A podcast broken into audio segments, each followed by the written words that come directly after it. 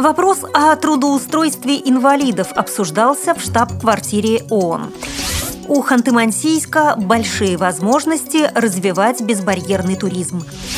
85 лет отметила Удмурская республиканская организация ВОЗ. Далее об этом подробнее в студии Наталья Гамаюнова. Здравствуйте! Штаб-квартире ООН в Нью-Йорке прошла конференция государств, участников Конвенции о правах инвалидов.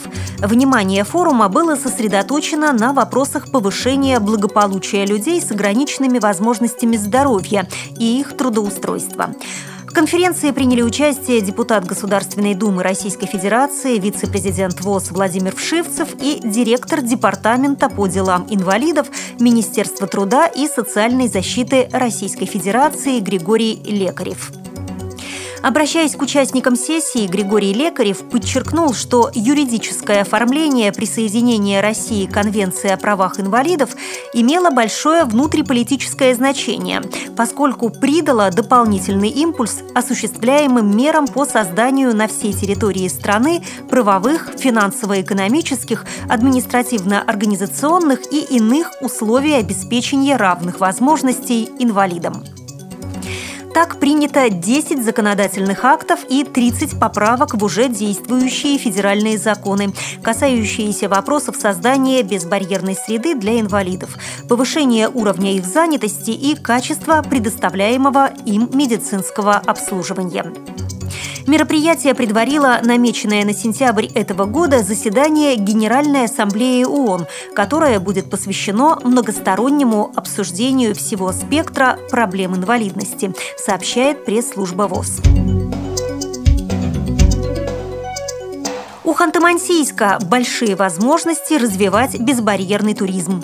Об этом на международной конференции в Москве «Равные права, равные возможности» рассказала заместитель директора муниципального бюджетного учреждения Управления по развитию туризма Оксана Лунгите.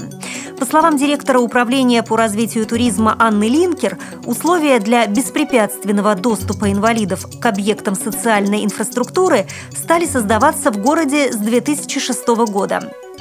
Властями города совместно с общественной организацией инвалидов были обследованы 111 объектов, из которых 101 относятся к социально значимым для массового посещения маломобильными группами населения.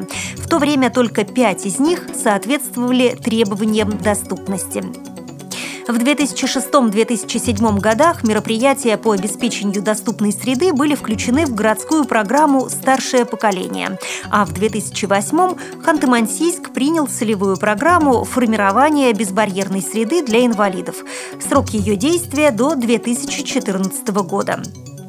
Администрация планирует разработать долгосрочные целевые программы «Социальная поддержка отдельных категорий населения города Ханты-Мансийска» на 2015-2019 годы, формирование безбарьерной среды для инвалидов на 2015-2019 годы. Людей с ограниченными возможностями здоровья все чаще можно встретить в экологических экспедициях и турах в разные страны мира. Они поднимаются на вершины, сплавляются по рекам, путешествуют на колясках, автомобилях, железнодорожным и авиатранспортом, принимают участие в международных конференциях и конгрессах. Туризм становится стилем жизни, средством реабилитации. 85 лет отмечает Удмурская республиканская организация Всероссийского общества слепых. 26 июля по случаю юбилейной даты в актовом зале ООО «Ижевское предприятие «Спутник» имени Евгения Исаенко прошло торжественное мероприятие, посвященное этому событию. По словам председателя Удмурской республиканской организации ВОЗ Анатолия Митюхина, история организации – это история трудовой активности сотен незрячих людей – доказавших на деле, что они могут добиться успехов в труде, общественной жизни и спорте.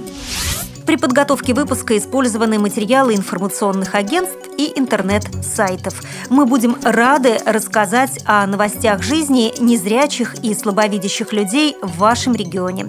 Пишите нам по адресу новости собака ру. Всего доброго и до встречи!